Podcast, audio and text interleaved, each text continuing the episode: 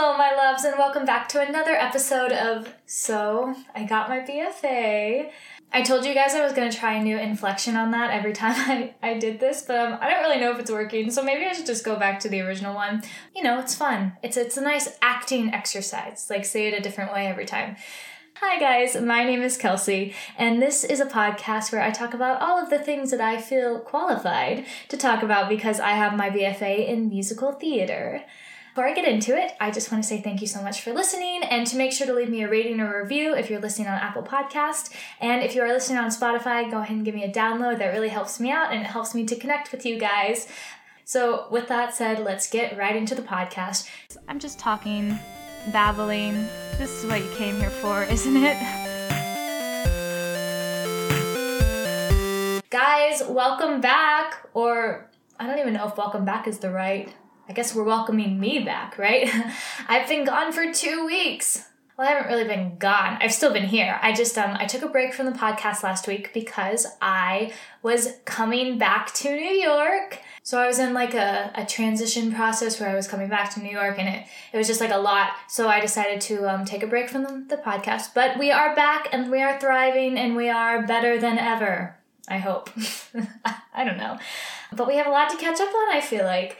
It's been two weeks, lots of things have happened. So, yeah, I am back in New York, here to hit the ground running, basically trying to get a survival job while I'm here um, before theater opens back up and I can start trying to, you know, pursue the career I actually want to pursue. um, it's all great, it's great. Within these past two weeks, guys, I have to give a big old shout out to my mother. Her birthday was last Friday, so last week. It's the big it's it's a pretty big one. She turned 50 guys. Well, as as she likes to say, she's 25 with 25 years of experience. Happy belated birthday, mother. I told you happy birthday on your actual birthday, so like from the podcast, it's a happy belated birthday. But don't worry, everyone, I'm a good daughter. I said happy birthday to my mother on the day. She actually texted me when I didn't have a podcast last week because the podcast would have come out on her birthday. And she was like, I'm kind of upset that there was no uh, podcast to tribute my birthday. And I was like, I'm so sorry, mom. I just had, you know, like a lot of things going on. happy birthday, mom. Um, happy belated. This episode is dedicated to you because I know you're listening. so thank you for listening and happy 25th birthday from your loving daughter. What else has been happening this week?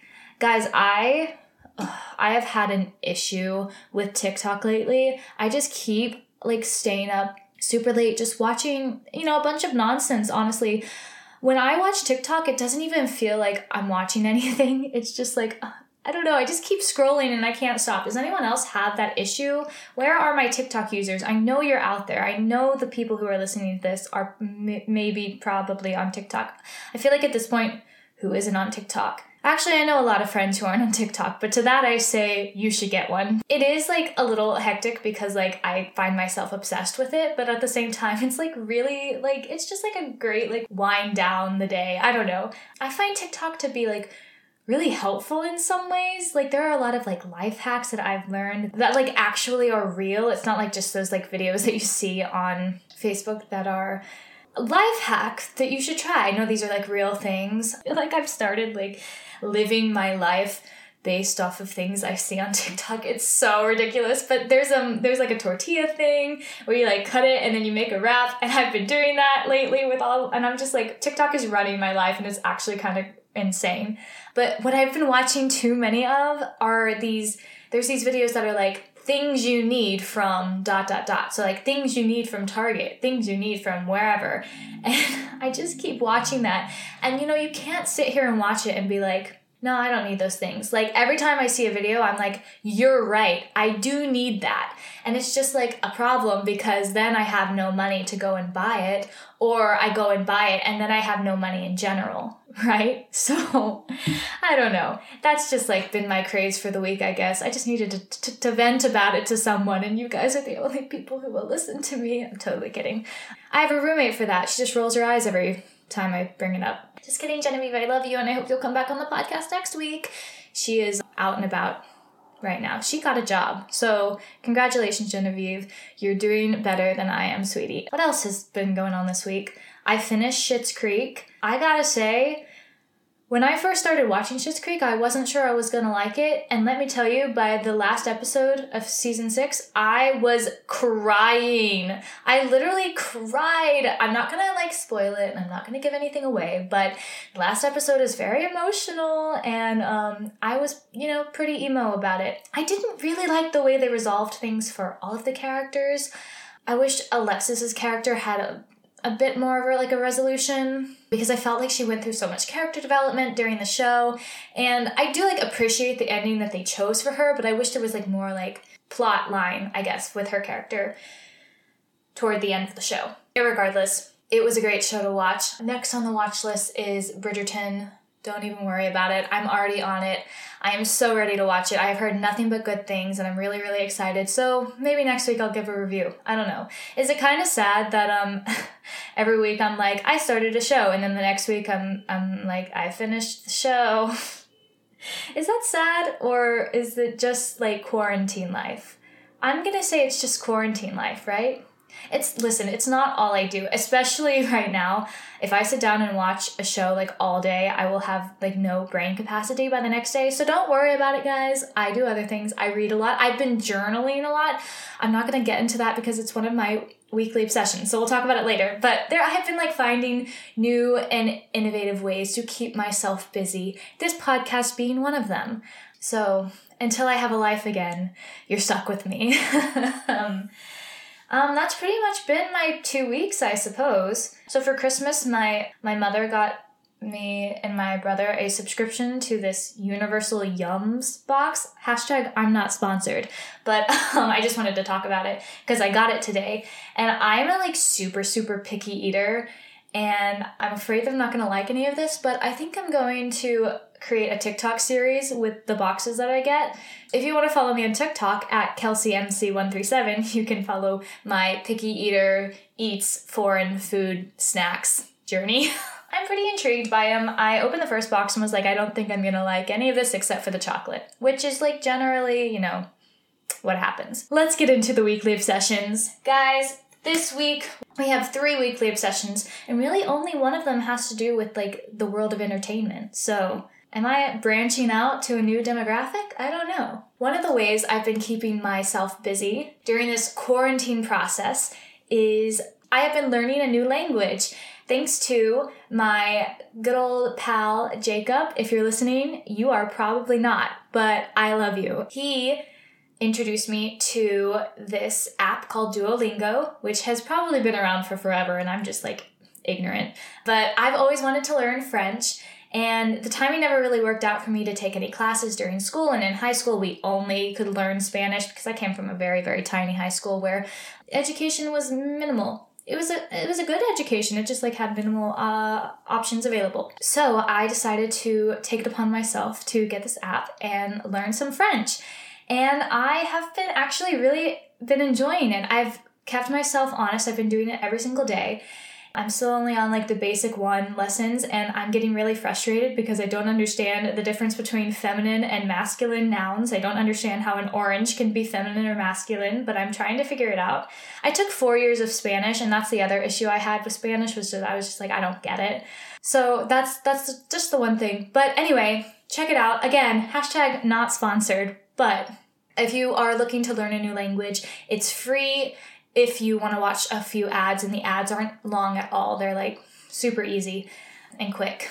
So check that out if you're i think they do like pretty much all the languages. I don't really know. I saw french at the top so that's the one i clicked. But i'm pretty sure they do a plethora of different languages to fit whatever you are looking for. Um, so check that out. Another thing that has been keeping me entertained and sane during quarantine is my second weekly obsession, and that is journaling. I have never really been the gal to like plan things out or keep a journal or like, I guess this is kind of like bullet journaling a little bit. But I've always been like, I've always been that person who's like, why should I write it out before I do it? Why not just do it? I don't know, just like a step that gets in the way. But I have been actually really enjoying taking the time to like plan things out and organize things. It has like made my brain feel nice. I know that sounds so weird. I've just been really enjoying it and it's relaxing and it's also like I have horrible penmanship, like literally chicken scratch. So I've always been like afraid to like do the whole bullet journaling thing because I can't write in fancy fonts, but like really you figure out what works best for you and you can always do it in pencil first and then go over it and erase the pencil after. That's what I've learned but yeah, it's just been like a, a nice way to like put my creativity into something that's a little bit different from what I've always done. And then just like journaling, I, I do like a bullet journal where I like keep things organized. And then like I have been journaling just like my thoughts and like things that happen during the day at night as well. And it's just been like nice to write all my thoughts down. I really enjoy writing. Writing has been something that I've always been interested in and that I feel like I've always been pretty good at. So I just really enjoy the whole writing part of it and yeah, it's just been it's been a really nice thing to have during quarantine and also I'll be able to look back on it in 5 or 10 years and see that I was um, hashtag not thriving during quarantine. I am thriving to a, certain degree you know, just not being able to do what I what I love. Anyway, remembering the fun memories that came out of quarantine as opposed to looking on the sad ones. So that's my second weekly obsession. And my final weekly obsession, I don't know if it's still up. I don't know if you can still stream it. However, this past week, they streamed a concert of um, Sutton Foster and Brian Stokes Mitchell, Kristin Chenoweth, and Audra McDonald singing from movie musicals at the Hollywood Bowl. And they streamed it on PBS. Um, it was definitely pre recorded, like pre COVID, obviously, because there was a huge crowd and no one was wearing masks. And it was like, you can always tell like what's like pre COVID and what's like post COVID because of the regulations and restrictions and everything like that. I'm not even sure like when the concert actually happened. It was really nice to see. And honestly, when you are a performer sitting in a world where performance is um, unavailable for you to participate in or view even it's just really nice to see things like that and to like it just gets your hopes up i mean my roommate and i have talked about this so many times where like we miss theater we miss the interaction we miss the the joy of it all. We miss what it brings to our lives. And just like watching that concert we both got a little bit emotional because it brought a lot of happiness to our day. And uh, it was just really exciting to see people who we are inspired by and who we aspire to be just you know performing once again. And whether it was pre-recorded or not like we had never seen it and it was in you know a time of like we're sad about theater. And uh, it just like it just was really amazing. I'm not sure if it's still up on pbs could be but it streamed last friday actually the 15th and so if it's still up there check it out. If not I bet you can find it on YouTube somewhere, or at least snippets of it. I don't really know. Yeah, just like I'm upset. I am obsessed. Well, first of all, with all three of those ladies, and of course Brian Stokes Mitchell, who's not obsessed with him. So that concludes my weekly obsessions. Let's get on to the musical of the week, guys. This week we are paying tribute to a musical gone too soon, a victim of this quarantine.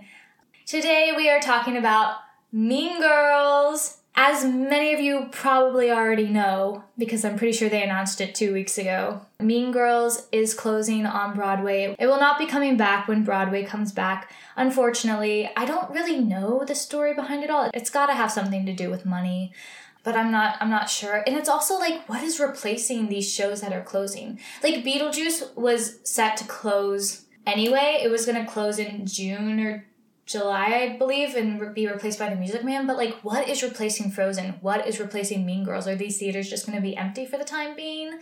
Because it's not like there's things. I mean, there are musicals probably in development, but not to like come to. I don't know. I don't know. I don't know how it's going to work. I thought we should honor this musical and what it has done for the past two, three years. Oh my gosh. I don't even know. Was it three years ago? Must have been, because I saw it my junior year of college.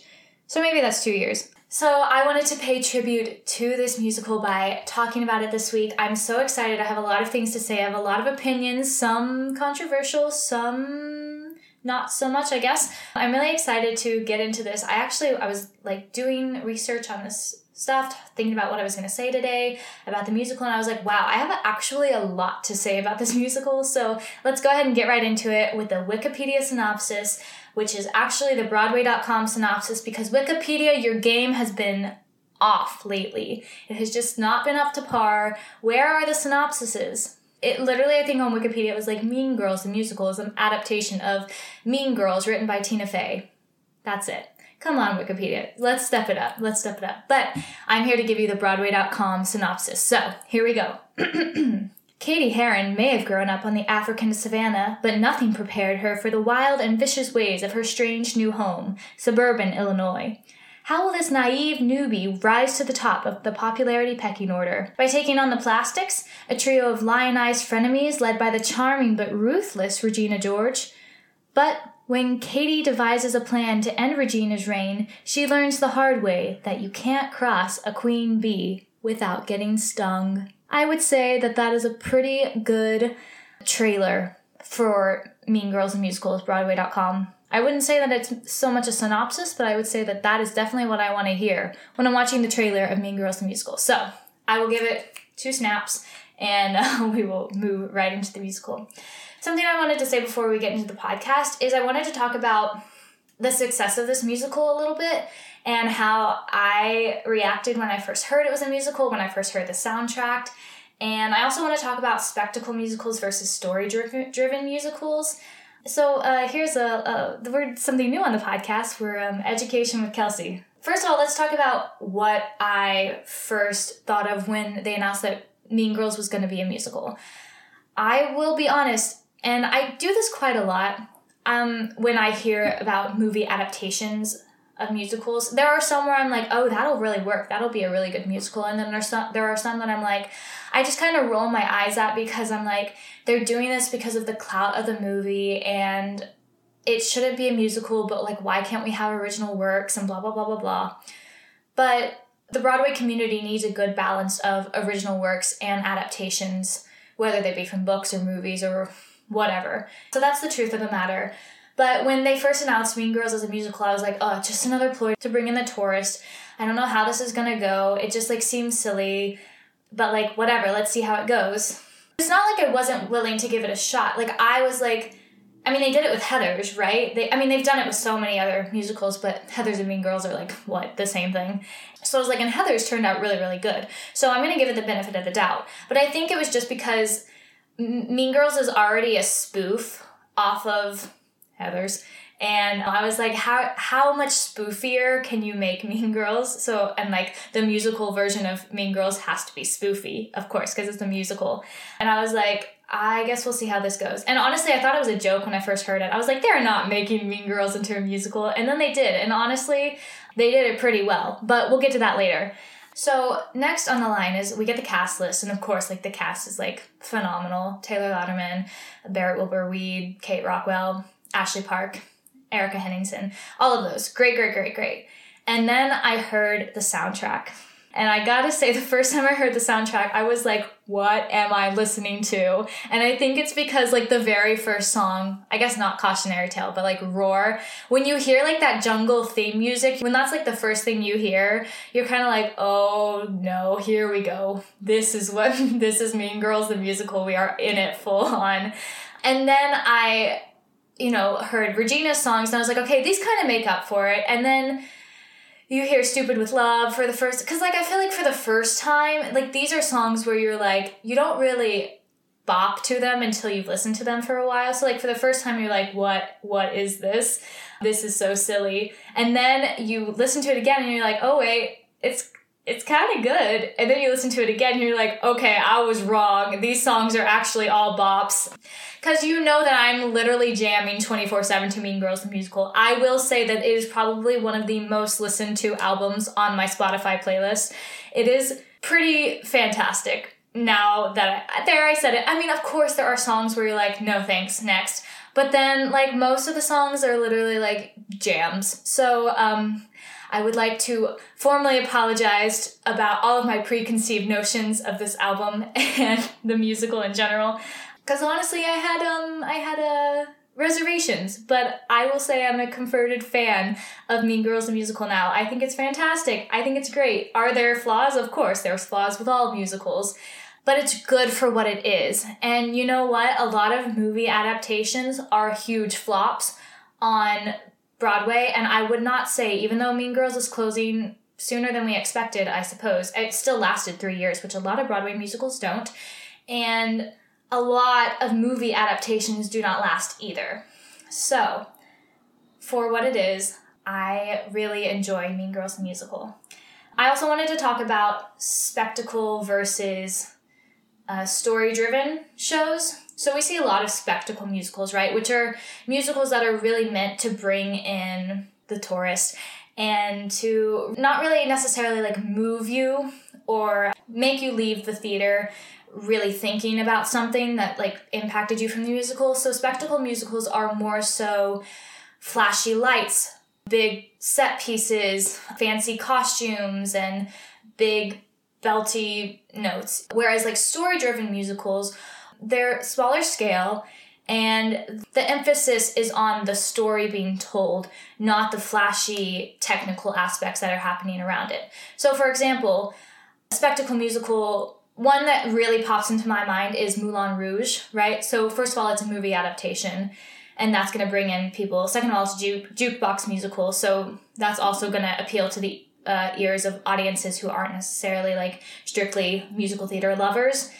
And also, I mean, when I think of Moulin Rouge, I think the musical, I think of the completely red set and atmosphere that you're walking into, and that humongous elephant head that is on the whatever side. I've never see this is the thing. I've never even seen Moulin Rouge on Broadway, but I know exactly what I'm expecting when I'm walking into it because you just like you see it. It's all over. Like when you hear Moulin Rouge, you think of the red and the gold lights and everything. That is a spectacle musical. Whereas something like The Band's Visit, which won all of the Tonys in 2018, I believe, is a story strictly a story driven musicals. What's unfortunate is that a lot of the times story driven musicals don't make the big bucks because it's not they're not necessarily bringing in the tourists which is why even though the band's visit won all of these tonys in 2018 it closed pretty soon after because it didn't have the draw in even though it was a fantastic story being told. And we have i mean Katrina Lenk, who is acting her off. It's just like so such intriguing storytelling but like the outside audiences don't hear about that or they don't understand it and so it doesn't do as well in the box offices. Whereas mean girls didn't win any tonys i don't think however it's been running for three years because it is a spectacle tourist musical that people know that people feel comfortable with and when they come to new york they want to see things like mean girls or they want to see wicked or they want to you know they want to see these musicals that are in the public eye deemed as worth seeing or deemed as something that you can't leave New York without seeing.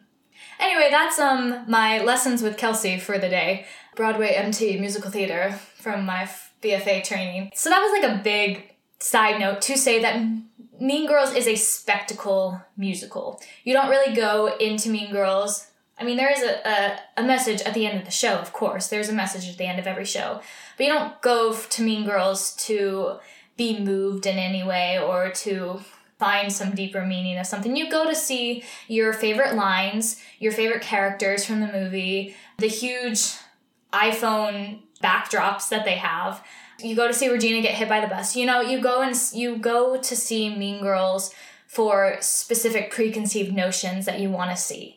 And so that's why it is a spectacle musical. It is what it is, and it's not meant to be something more than it is. And I think that's why it succeeds because there are some musicals that try to be more than they are, whereas Mean Girls and what Tina Fey did so well from deviating the musical from the movie is that they are two separate things and they both stand alone on their own very very well. And I think that's that's another reason movie musicals don't always or adaptations of movies to musicals don't always succeed and some of them flop is because they're trying to be the movie too much and they're they're trying to take honestly, most of the time, they're trying to take a movie that is really, really popular because it's really, really good and turn it into a musical, and that doesn't always work. Carrie. Sorry, I had something in my throat there. But anyway, now that we've talked about that, let's talk about the musical. This podcast is going to be very long. I'm so sorry. Here we go. Let's get right into it. The, the musical starts, and I always had questions about this because I never really understood why they chose to take it this way. But the musical starts with Janice and Damien coming out and singing Cautionary Tale, and they introduce themselves as the storytellers of the musical. I don't understand why. I guess to like get the message across you know, like what you're about to watch is important. So you should like, we're going to tell you that it's important right now and that you should take note. And so you're not like this. So like, I get that. But it doesn't feel like they follow through. Like every once in a while, we see Janice and Damien step out of their characters into the storytelling characters again, but it's not a follow through. Like we see it every once in a while, I think in Act One, and then in Act Two, I don't feel like we see it again. And it just kind of goes away, and we kind of forget that Janice and Damien are the storytellers. So I don't know. That's like the one thing that really confuses me about this musical is like, why did they feel the need to do that and like to put that at the beginning? Um, did we just have to give them another song? Like, I don't know. They both have plenty of songs in the show yeah, I feel like I would be just as satisfied if the show started with Cady Heron coming out and singing "I'm 16, living in paradise." You know, I'm I would just I would be just as happy if that was the beginning of the show versus we have to set up the show and and here we are. Here's the show. So that's like the one thing that whatever. It's fun, it's cute, but I wish it was a fo- if they were going to do it, I wish it was a follow through or not do it at all that's how the show opens. And then, of course, we see Cady Heron running out in her African safari gear, and we see that she not loving her life there. She feels like she wants something more. She she wants friends that are humans and not just animals, which is totally understandable. I, I get it. I get it. I understand that, Cady. I am with you. My cats are my best friends. So I, I feel you on that. Um, and they actually changed a little bit, I believe, uh, from the original song Roar, the tour has a different version of it, which I believe was going to be implemented into the Broadway version, but however, you know, of course, will not be now. But yeah, I think this. I mean, the opening is like, it is what it is. I think it tells like the story, it shows a transition. I don't think it's the best opening in all of Broadway history, but again, it's Mean Girls, like, it doesn't have to be. you know what I'm talking about? But I feel like it does get the job done. And what I really like about this music actually is that something that I did not like when I first listened to the album because I was like, this is campy and I silly and I don't understand it. But what I grew to really appreciate is that each one of the characters are distinguished amongst each other by the way their songs are written and orchestrated. And so anytime Cady sings, like we see Roar and we see Stupid with Love in particular, we get a jungle vibe and then with Damien, we get a musical theater vibe, right? Because Damien is very theatrically inclined, as as to say. And then with Regina, of course, we get these powerhouse like skrelting to the high heavens and like I'm Queen Bee vibes from all of her songs. So anyway, I just really appreciate the character distinguish and I mean a lot of other musicals do that as well, but I feel like in this one it's very prominent and it's smart, honestly, on the, the writers and the composers.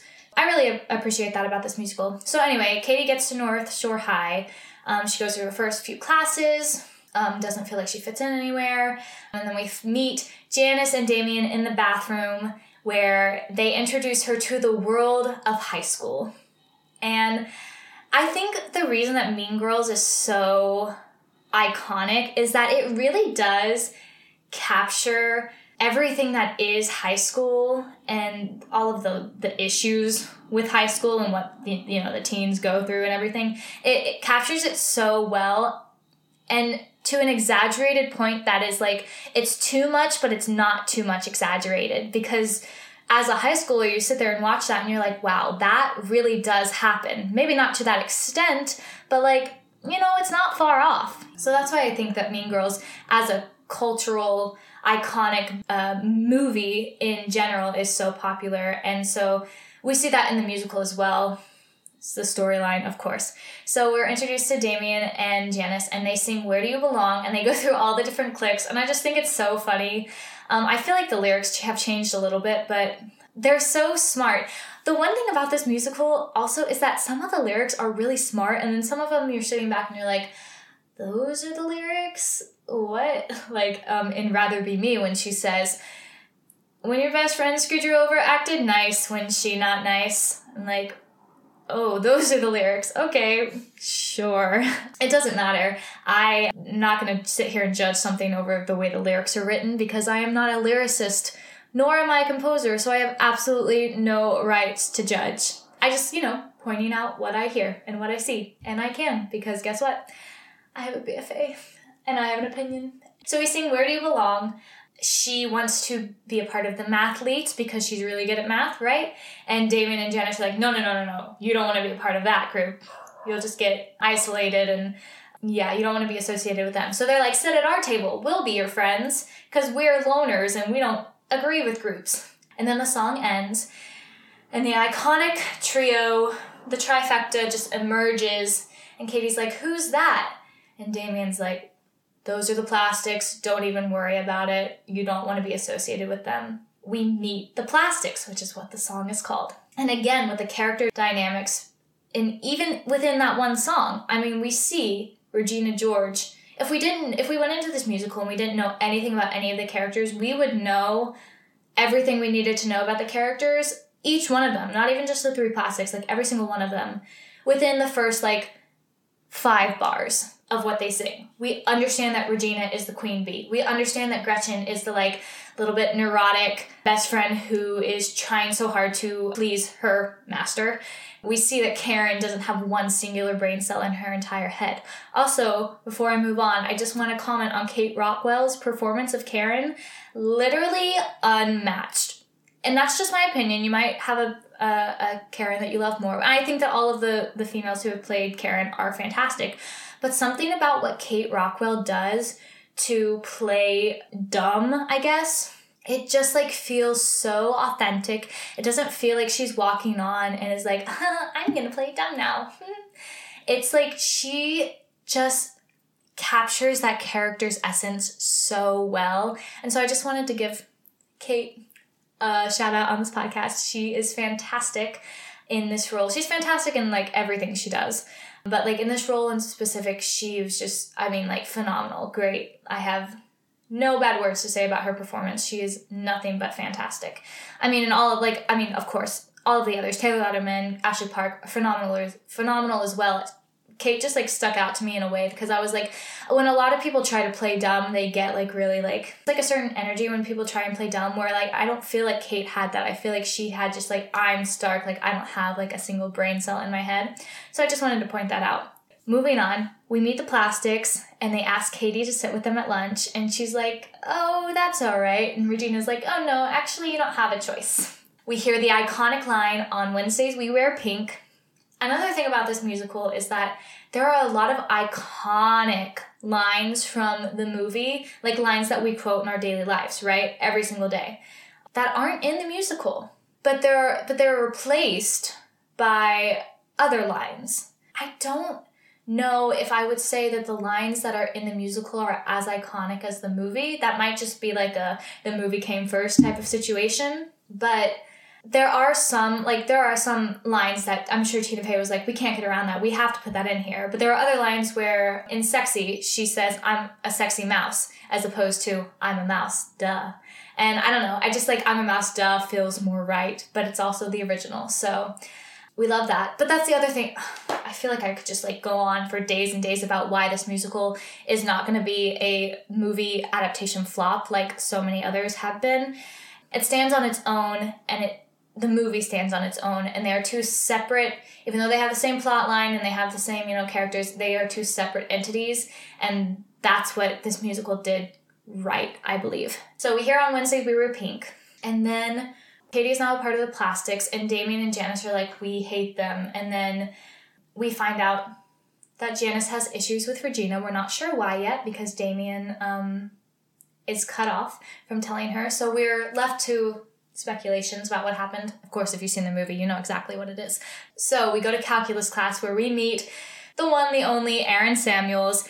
Cady has this like sexual awakening. She's like, a boy, I'm in love.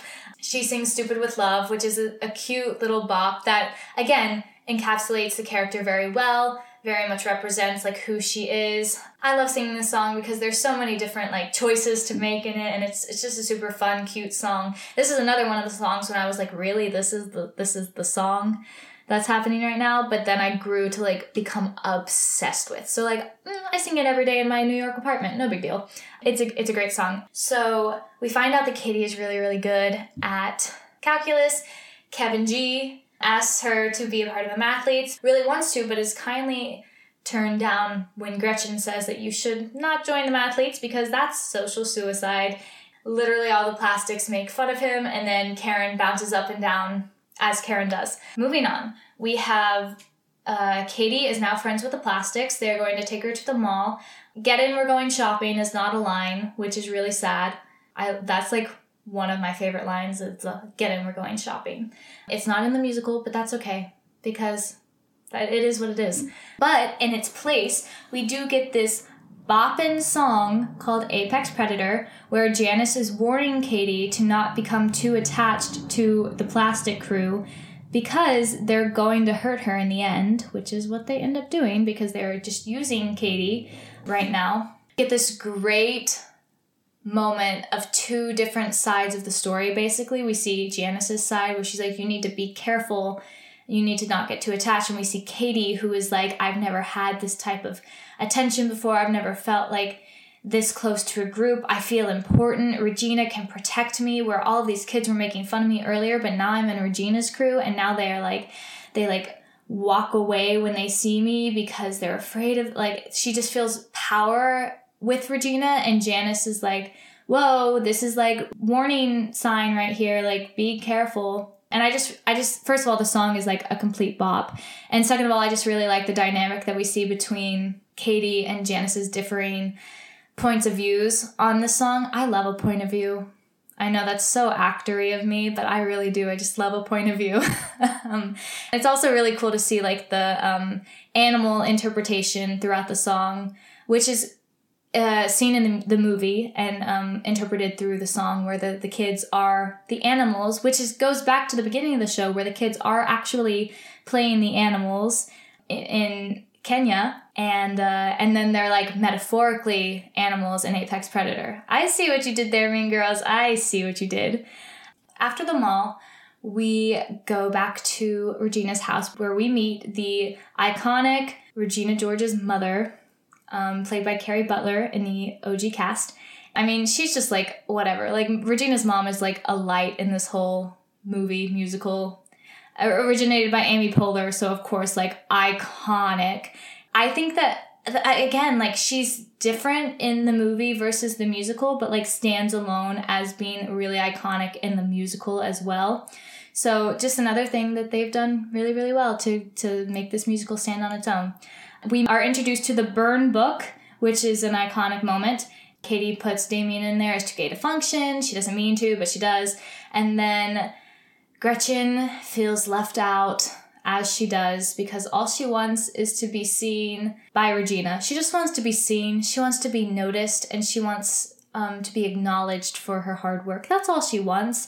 And when Regina doesn't give her what she wants, we see her break down. And what I really love about what the musical does with Gretchen is we really see the inside of Gretchen's feelings and emotions. We don't necessarily see that in the music in or in the movie because she, you know, she just kind of always needs to be on top of things and everything. But with What's Wrong with Me, a song that is like generally maybe like a little bit of a skip song, it actually tells a big story in a big way about Gretchen. And I feel like Gretchen is really relatable to a lot a lot of kids in high school.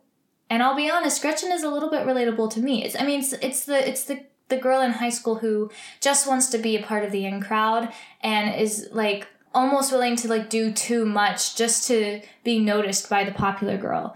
There's so many so many girls. I feel like more girls than there are popular girls who who feel this way and what's wrong with me is it might not be like the standout song of the show, but it really I feel like it's the most relatable.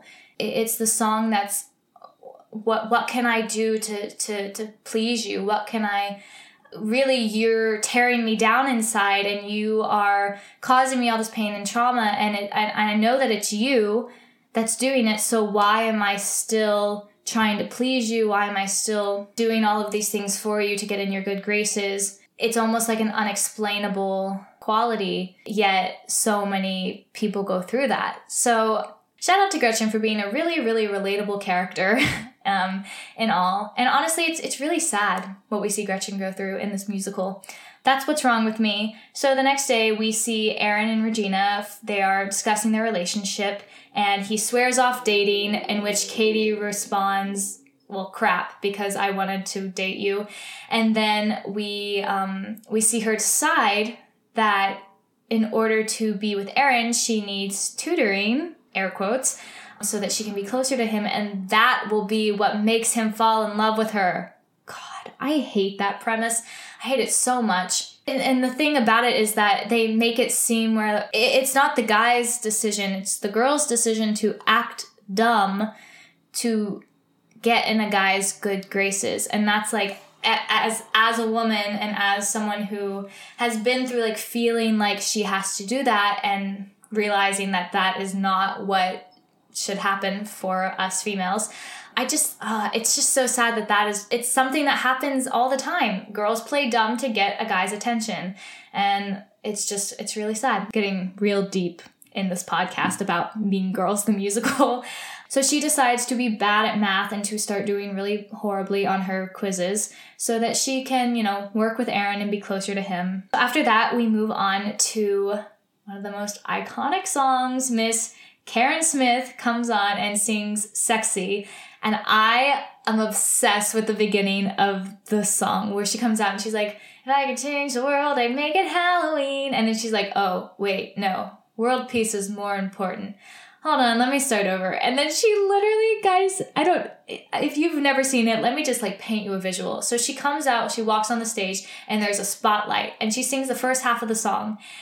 And then she says, wait, let me start over the spotlight turns off. She walks off stage and then walks back on, and the spotlight hits her again as if what she had done never even happened. It is so funny. And again, just a moment where Kate Rockwell kills it. It like made me laugh so much. You hear it on the the recording, of course, if you listen to the soundtrack, but something about seeing it live in person just made me giggle so much. And then, I mean, the song is it's a cute song really like it was it was a good placement for Karen to have a song. It's not necessarily like needed in the show, but it's like a good transition song where they're like, and now we're at a Halloween party and everyone's sexy and I'm Karen, which means I'm a sexy mouse. And then of course we see Cady come in with her idea of what Halloween is supposed to be, which is scary, and her Frankenstein, whatever she comes in as, Bride of Frankenstein um, attire. And everyone's looking at her and and then of course we have the conflict with Aaron, Regina, and Cady. And here we go, Miss Regina George, her starring moment, her first solo of the show. Someone gets hurt. Now, let me tell you, when I was listening to the soundtrack, being skeptical, and then someone comes hurt comes on, let me tell you, I was like, it doesn't even matter. This song is the end all be all. This song is everything. This makes the entire musical. I was honestly a bigger fan of this song at first than I was of World Burn because I just I don't know like ev- everything about this this song just like it's so powerful for the character. And both songs she sings are like that. And it just like oh I just love the characters. I love characterization through song. I just love it so much. But she sings someone gets hurt and skrelts to the and riffs to the high heavens. And it's just like being everything that you know Regina is. And she gets back with Aaron, and then Cady breaks because she's like, "You love the guy that I love, and now I have to ruin your life like you ruined mine." And Janis is like.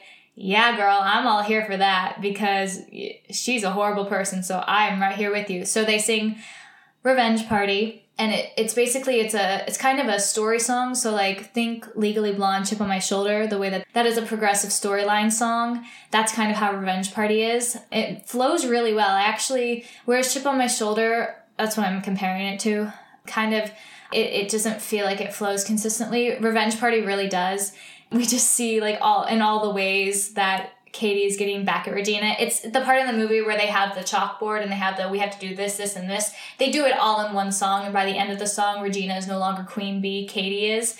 Gretchen and Karen are telling Regina off. So it all happens within like a four to five minute song period, which is actually really smart of them to do that. We hear the iconic lines for for you, Glen Coco, you go, Glen Coco. We, we hear that iconic line there are other iconic lines within it that aren't necessarily like in the movie. But then, of course, at the end of it, we hear another one You can't sit with us because, girl, you're wearing sweatpants and you already wore sweatpants that week. So, what are you doing, Regina? And we see Cady kind of take over Regina's role, which, from the outsider's perspective, that's a good thing because the school is no longer under Regina George's power, and Cady is not someone who is um, terrorizing the students, but more wants everyone to feel like they have a voice and whatever. As we see later in the musical, she gets a little power hungry, right? A little too comfortable in the Queen Bee role. And Janis and Damian are seeing it already. They're already like, girl, you need to calm down. You need to um, remember like who you are and like the reasons you did this and not get power hungry. But then we end act 1 with Fearless. And honestly, Fearless, I always like for some reason thought that it was the uh, finale song just because it feels honestly it feels a little bit more like the finale song than I See Stars does. Regardless, it's a good act 1 finale. It does feel like the end of a story though, so like I will say that um it's just a little confusing, but it's okay. Well, I guess the act 1 finale is actually someone gets hurt reprise sung by Regina, but regardless. So we come back in Act Two, and Cady has a little bit of a queen bee status, and she's it's going to her head a little bit. And Damian and Janis see that, and they're like, "Girl, you need to calm down." And she is constantly texting Aaron, constantly on her phone. And Janis is like, "Girl, come to my art show," and she's like, "I don't think I can come. My my parents, I'm with my parents tonight. Whatever." Damian is like, "Whoa, stop." Remember who you are, remember who your friends are, and he sings the song Stop. And of course, being Damian, he has to have this big musical, theatrically inclined number with a tap break and everything. So this is where we get our tap in Mean Girl the musical. I would compare Stop very much to Turn It Off in Book of Mormon. I actually think it's kind of a spoof off of that. So we move on and we see Regina in her sweatpants and you know she's gained weight because she's eating all the, all of these Kälteen bars so she's on the treadmill 24/7 and we see Regina's mom just trying to come in and like be a good mom and again like she sings What's Wrong with Me reprise along with Gretchen because Gretchen is now having the same issues that she had with Regina with Cady because she didn't really Cady didn't really like change. Like she became Regina. She didn't become this like new leader. She became power hungry and she became um, the cliche of what happens when you take over you know the leader's authority. So now we get to see the inside of gretchen and regina's mom and i just think it's so funny. Regina's mom is honestly an iconic character and i'm really glad that they gave her even the tiniest bit of singing in this show. So you know it's just like a, a really good a really good song for her. And we get to see again like inner emotions that we never really got to see in the first place. I totally forgot to talk about this but they do have the holiday talent show in Act One. That's kind of the downfall of Regina George, but I totally forgot about that. But they do incorporate the the Santa Claus is coming to town number back to Act Two. So now we are at Cady's house where she's throwing a party and all of these kids are coming. They sing a song called "Whose House Is This?" and it's a really fun song. It's I would say that that is a spoof off of Heathers' um, Big Fun. If you've never heard it or if, you know you're intrigued inclined to listen to it, that's what I like to compare it to. And Cady is, you know, drunk and in love with Aaron and her new status. And she's having a conversation with Aaron, and he's like, I actually liked you a lot better for who you were before you took down Regina. This is a lesson to all. That is probably true for most people. People like you for you. They don't like the mask that you put on. They don't like who you are attempting to be.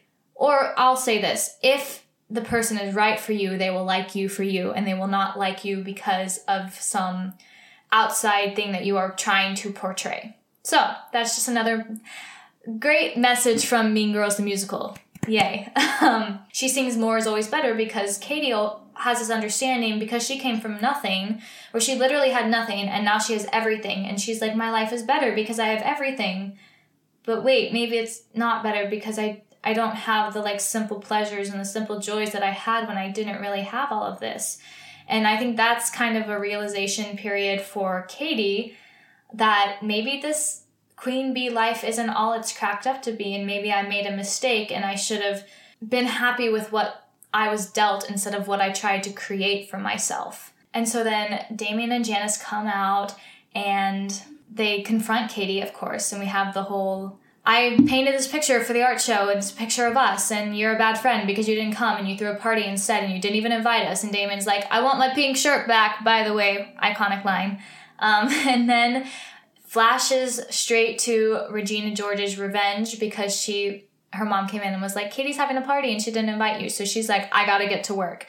And also, all of a sudden, Regina is skinny again. She got skinny from walking on the treadmill for two minutes, but she's in this like powerful, like full black attire. And she she comes in and sings, "My name is Regina George." Just like starts the beginning of World Burn, and gosh, gosh, Regina is so freaking powerful in this moment. Honestly, I love Regina. I mean, Regina, it's just like she's powerful and she, I just love the character. I don't love what she does. I don't love that she's mean and that she's like a horrible person, but I just I love the presence that the character exerts. She gets things done. You know what I'm saying? She gets things done.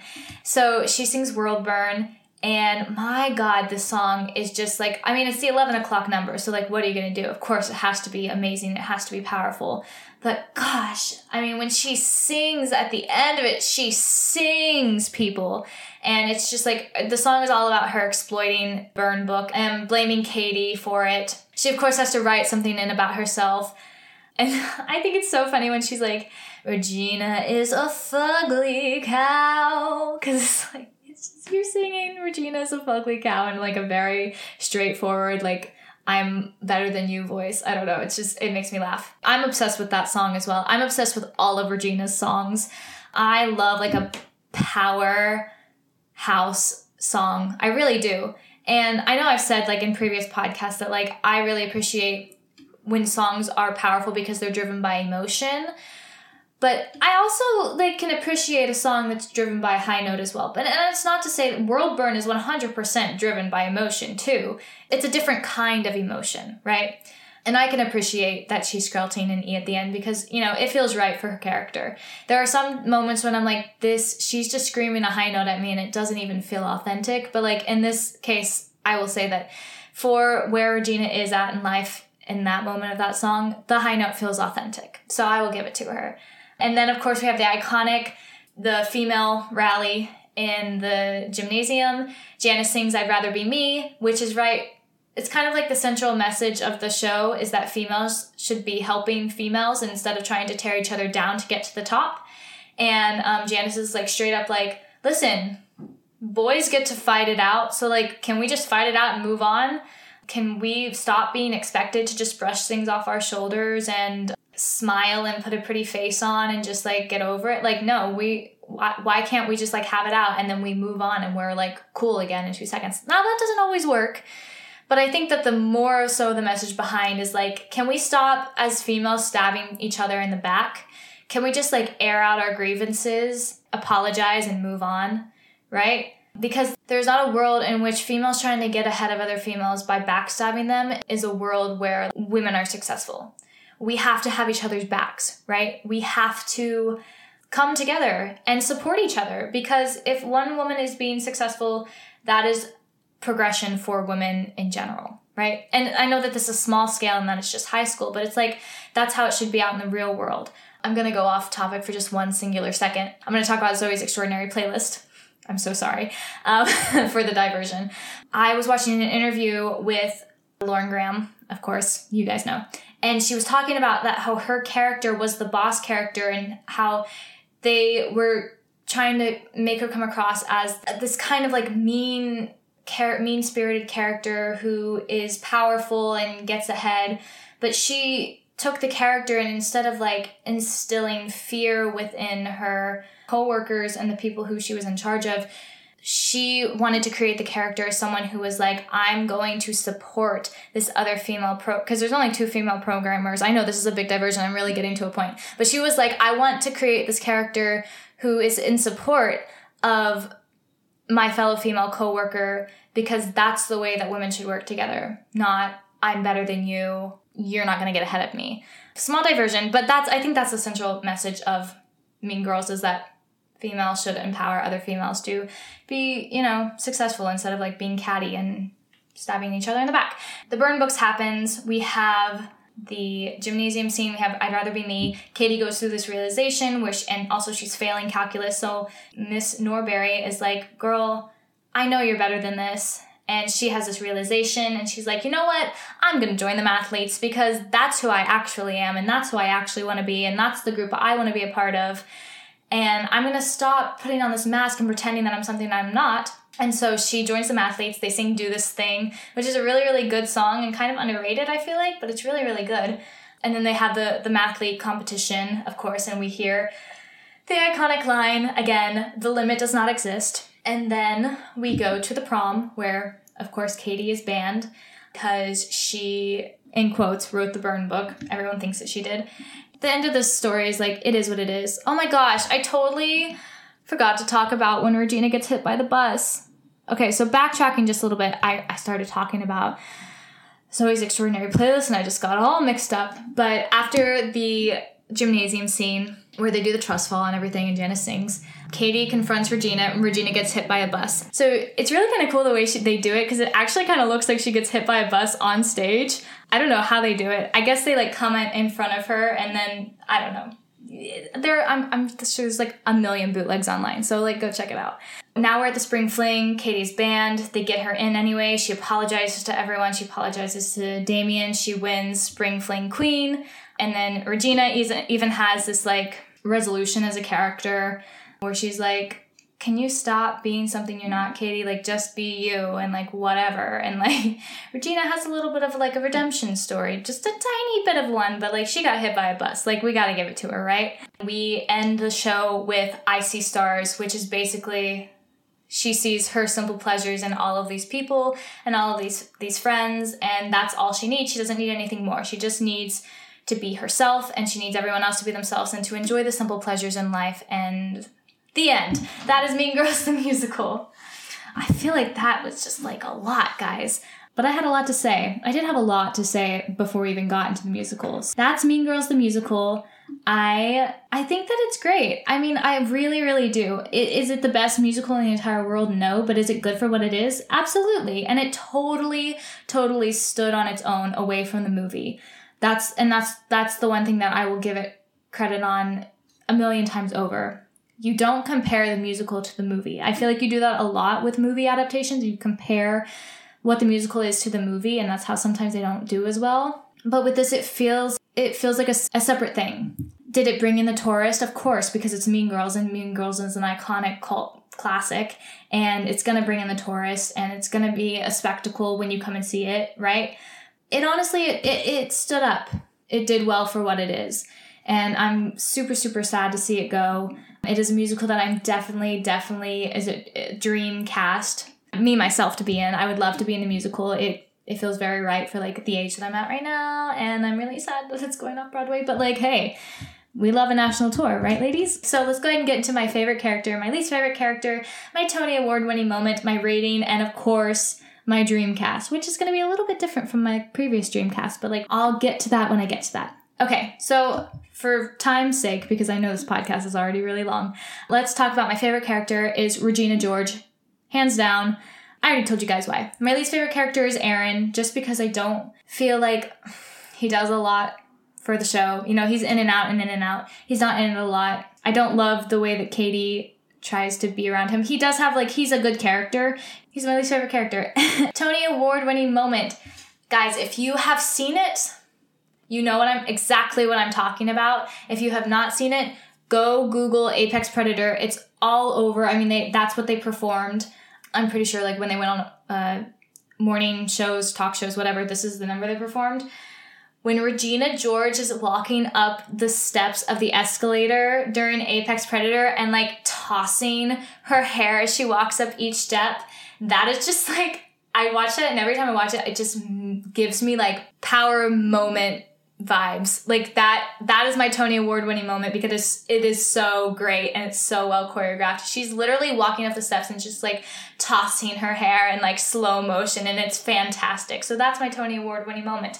My rating, I am giving this musical a solid 7 out of 10 candy canes for Glen Coco. It is a great musical. It has its flaws as every musical does. And I um, have decided to give it a 7 out of 10, which is a great rating, so don't come for me. So, my dream cast. This is a little bit different from what I've done in the past. So, when I do my dream cast in the past, I usually do them based off of people who I could see at this moment playing these characters. But instead of doing that, I have decided because like all of these characters are really young, right? And we're seeing all of the people who are of this age like really kind of playing these roles right now. So I wanted to do a dream cast that was consisted of who I consider to be Broadway legends and who probably most of the world consider to be Broadway legends, I I cast them as the roles that I think that they would have portrayed had they been had this musical come out of the time of when they were prime age to pl- be playing these roles. So we're starting with Cady. And oh, okay, so I actually I have two options for each cast because I started looking through like iconic Broadway performers and I was like, I can't not put these people in it. They have to be in the show. So that's how we're going to go. So I have two options for each character. So we're starting with Cady. Of course, you guys already know Sutton Foster is my choice for Cady Heron because she is the like iconic girl next door actress, quirky, but also like really nice and lovable. And I, I just think that she would be great. Like the Act Two Cady, I've got Reno Sweeney vibes, you know, like she would kill it. And my second option is Lindsay Mendez, who I also think for very similar reasons would be a great Cady in Mean Girls. Moving on to Regina. This is a little bit of a hot take, but I feel like Laura Benanti in her prime would have been a great Regina. I know that like vocal quality, like she's usually a legit soprano, but like I don't I don't care. Like this this has nothing to do with like I said, the ones in the past my Dreamcast have been more um I want to pick characters who I think that like can actually play these roles. But for this, I just had the time of my life. Laura Benanti gives me Regina George vibes. I don't know why. I think she'd be fantastic. And my second choice, and don't even try and come for me on this because you didn't think that I was not going to give the Queen Bee of Broadway, Miss Audra McDonald, the opportunity to play Regina George because she would kill it. I don't think she's ever played a role like that before, but like, let me tell you, if I handed it to her and I said, You're gonna be Regina George, she would take that and she would just slay the entire show. So, like, that's my second option. For Gretchen, I have a couple of hot takes. I have Andrea Martin or I have Alice Ripley. And I just think that they exude Gretchen energy. I don't know why. That's just what came to my mind. For Karen, I have, of course, you guys already know, I have two Glindas. Like, come on. I have Kristin Chenoweth, the OG blonde, you know, quirky character. And then I have Kara Lindsay, who, when I tell you, I've, I mean, I've seen Wicked like four, five, uh, a lot. I've seen Wicked a lot. And Kara Lindsay, by far my absolute favorite Glinda, she nailed that role, and I think she would be a great Karen. Moving on to Janis. Here we go. Miss Patti LuPone would be fantastic as Janis in her prime, I feel like. and that's all I have to say on that. And then also my second option would be Idina Menzel. I don't know. I just have like Elphaba, like Janis very similar characters, obviously. Okay, so for Damian, I have the iconic Brooks Ashmanskas because obviously the more uh, obscure option that you wouldn't really think of in the first thought of Damian, but Billy Porter because he would also kill that role. So that's Damian. For Aaron, I have Santino Fontana or Matthew Morrison because they both like give me Aaron Samuel vibes. Like, come on. And for Miss Norbury and Cady's mom and Regina's mom, I have Miss Stephanie J. Block and or Bernadette Peters. So that's my dream cast based off of the Broadway legends in my mind that wraps up the musical. I just want to give another shout out to Mean Girls the Musical. You did an amazing job. You had an amazing run on Broadway. Shout out to all of the people who were on Broadway at the time of the closing. And it's honestly like devastating to think about shows closing because of this pandemic and people who had jobs no longer have jobs to go back to.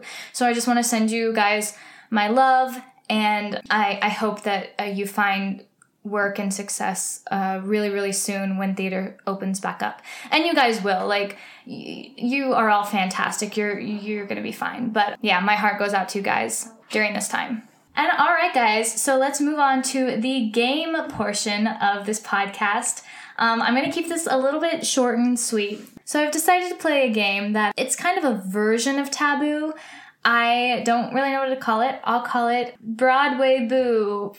that sounds kind of bad.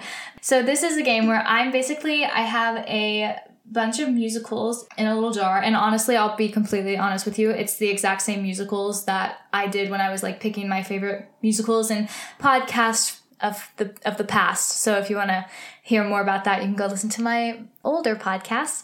They're the same musicals, so you're going to hear like the same names. But the trick is to I have to in 15 seconds. Oh my god, that is scary. Give you a very blatant plot of the musical that I draw. I just have to do it as quickly as possible and then within the 15 seconds as well, I have to tell you a song that you absolutely have to listen to. I have not tested this at all, so I don't know if this is even gonna be doable. I might have to change it to 30 seconds, but I'm only gonna do like five because I feel like this is already a very long podcast and get on with it, Kelsey. We know, we, we just wanna hear the advice. That's what we're here for. All right, so the first one that I drew is, oh, interesting. It's dogfight. So here we go.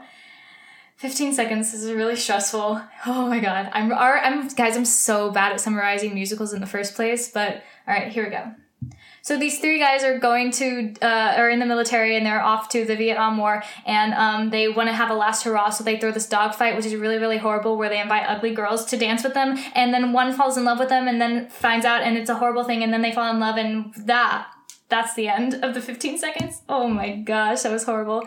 Okay, so I'll tell you guys the song that I think that you absolutely have to listen to after the fact. But the song that I would recommend most in this is honestly, I really love Nothing Short of Wonderful. It's a really great song, so go give it a listen. This is gonna be really stressful for both me and you, so maybe I should like lengthen this to 30 seconds. That's what I'm gonna do. It's gonna be 30 seconds from now on, because that was really, really stressful for me, and I don't feel like I explained the plot of that at all. But you know what? You get you get what you get. Okay, so the next musical is Aha, it's Waitress. All right, so 30 seconds on the clock. This is really stressful, guys. I don't know why I continue to do this to myself, but there's only so many games you can play when you are sitting alone in front of a microphone. So there we go. okay, so here we go. One, two, three. All right, so this waitress gets pregnant and she's with an abusive husband. Um, and they she goes along, she falls in love with her gynecologist, and um, she tries to get money to uh, have a, a, new life, but then he finds the money and um, he abuses her, and she sings this really pretty song called "She Used to Be Mine," and then she um, has the baby and realizes that she can't be in love with the gynecologist anymore because he has a wife and she needs to live her own life, and then she opens her own pie shop. Ha ha! That was 25 seconds. Thank you very much. A song that I think you have to listen to from that is What Baking Can Do. It's my favorite song in the show. It's a great song. There you go. All right, I'm I'm going to do two more because this is stressing me out. Okay. Next one is Aha. Carousel is the next one. So, here we go. 30 seconds on the clock. Okay, so the, it starts off with these two girls, and they are um, looking for love. And this one girl falls in love with this guy who works at the carousel, and uh, they get married. And eventually, um, he starts abusing her, which is really, really bad. And then he goes off because he's uh, gambling. I guess I don't really know. I don't remember what he's doing exactly. But um, he g- gets shot and dies. And um, her best friend has babies with this man named Mr. Snow. And um, she he's in heaven, and, and the guy's like, you sh- you need to make things right and he goes back and sees his daughter after she does his ballet and then uh, she says it doesn't hurt voila. Oh no that was 30 seconds. She says it doesn't hurt voila. Oh my gosh. I'm so bad. A song that you should definitely listen to in that show is june is busting that all over. It's a really fun upbeat song. It has nothing to do with anybody abusing anybody so that's great. These are really stressful guys. Okay i'm gonna do i'm gonna do one more. Of course it is Wicked. So, did I plan that? Maybe. I don't know. All right, so, okay, 30 seconds.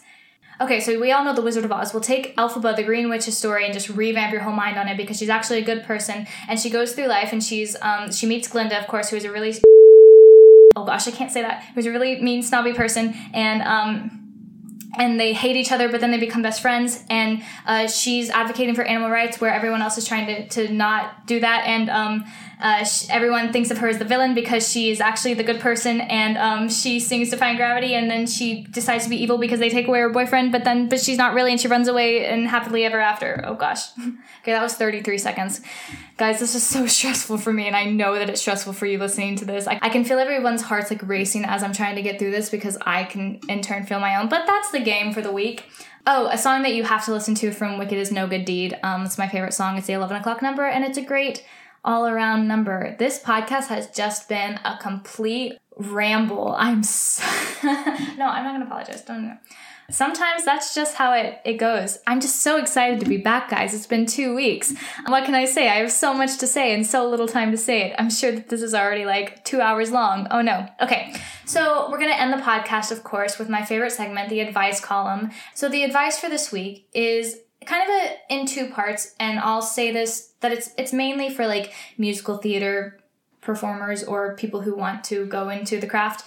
But there's also a section for like real life people too, right? Real life people, the muggles of the world, whatever. Um, those people who aren't interested in doing musical theater for the rest of their lives and having the most unstable job in all of careers. My advice to aspiring musical theater performers or even people who are in college for it right now or even right out of college if this is something you really, really want to do, never stop training. And what I mean by that is if you are young and you are in dance classes right now because you want to be a musical theater performer and you love dancing, or you are in voice lessons or whatever you are, make time for that and never, never, never stop doing it. I promise you, if I have one regret from my past life, it's that I did not necessarily do all that I could have to prepare myself to go into this business when I was younger. I took dance for a really long time. I was actually on a competitive dance team and I stopped dancing because at the time I wanted to play volleyball more than I wanted to dance. Not necessarily that I wanted to do it more, but dancing was going to get in the way of playing volleyball. And when I tell you that is like the biggest regret of my entire life, Actually, well, I don't regret because like volleyball was fun at the time, but like now looking back on it, I should have stayed in dance because volleyball was not going to be what what helped me in the long run. It was staying in dance and learning how to be a dancer because and then like another thing is that I wish I had gotten into voice lessons sooner as a child. I wish that I had done this and this and this. And of course, I came from a really small town with not very many resources. So it wasn't like things were just like hanging in front of me and it was I was just like choosing not to do it. It was just more that I wasn't taking the opportunities that were available to me. And that made me feel like I was playing catch up a lot in college. So, as a young person, if any young people are listening to this, do whatever you can. If this is something you really, really want to do, it takes a lot of hard work and dedication. And do whatever you can when you're young so that you are more prepared as you get fully into it when you're older. And also, if you are like me and are either in college or right out of college, train as much as you can if that means like spending an extra 30 minutes in a practice room that day, or if you're right out of college, like continue to get voice lessons, continue to take dance classes, continue to seek acting advice wherever you can, you know, like continue to train because the work is never done.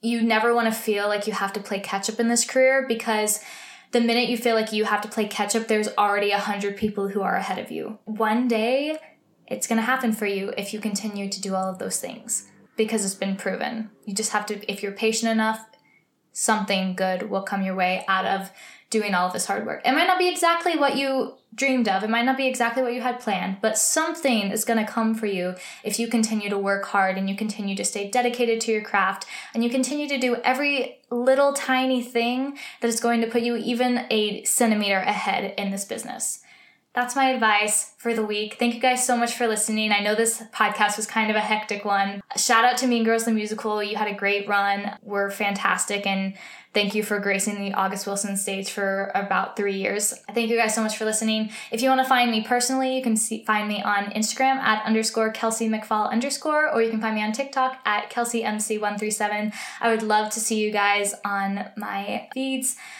And yeah, thank you guys so much for listening, and I will see you next week. Goodbye. Mwah.